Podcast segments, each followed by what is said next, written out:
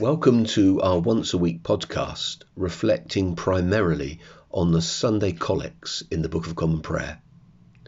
Today we reflect on the collect for the fourth Sunday after the Epiphany. Let us hear the collect. O God, who knowest us to be set in the midst of so many and great dangers, that by reason of the frailty of our nature we cannot always stand upright grant to us such strength and protection as may support us in all dangers and carry us through all temptations through Jesus Christ our Lord. Amen. Archbishop Cranmer based this collect on one in an early service book of the Western Church. It was a service book compiled by Gregory I. The many and great dangers mentioned in the collect have an historical context, the troubled times in which Gregory lived. But as far as Cranmer was concerned, when he amended the original collect for the Book of Common Prayer, the phrase many and great dangers is general in its application. For we all live in a world where there are many and great dangers, including the trials of life, the temptations of life, the persecution of our faith, and the flaws of our character. So, in the words of the collect, we are set in the midst of so many and great dangers.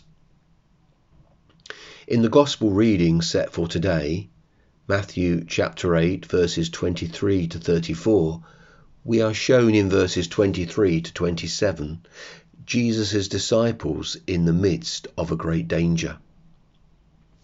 And behold, there arose a great storm on the sea, so that the boat was being swamped by the waves. But he, Jesus, was asleep. And they went and woke Jesus, saying, Save us, Lord, we are perishing. Because of the storm, those disciples will have felt their frailty and would certainly not be always physically standing upright on the boat's deck.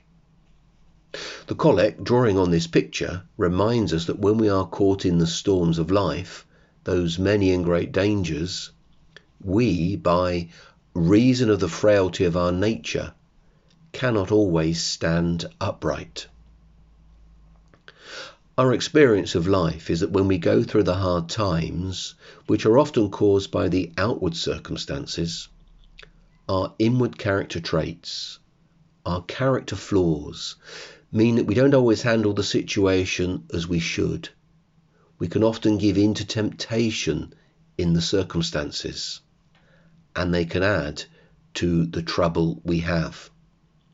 So, as the person describes it, we are caught between outward oppression and inward erosion. So the collect asks of God, grant to us such strength and protection the result of God's strength and protection will be, as the collect states, support in all dangers, and God will carry us through all temptations.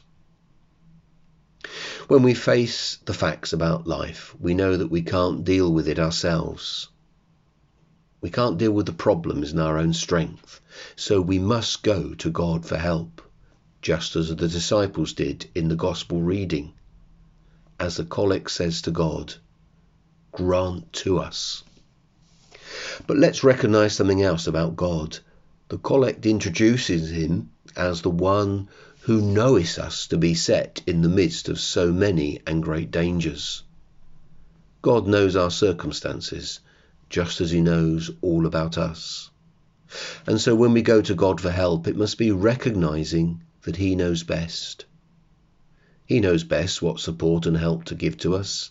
He knows best how to enable us to stand against temptation. And so the collect prays that God will grant to us such strength and protection as may support us. He knows best what to give.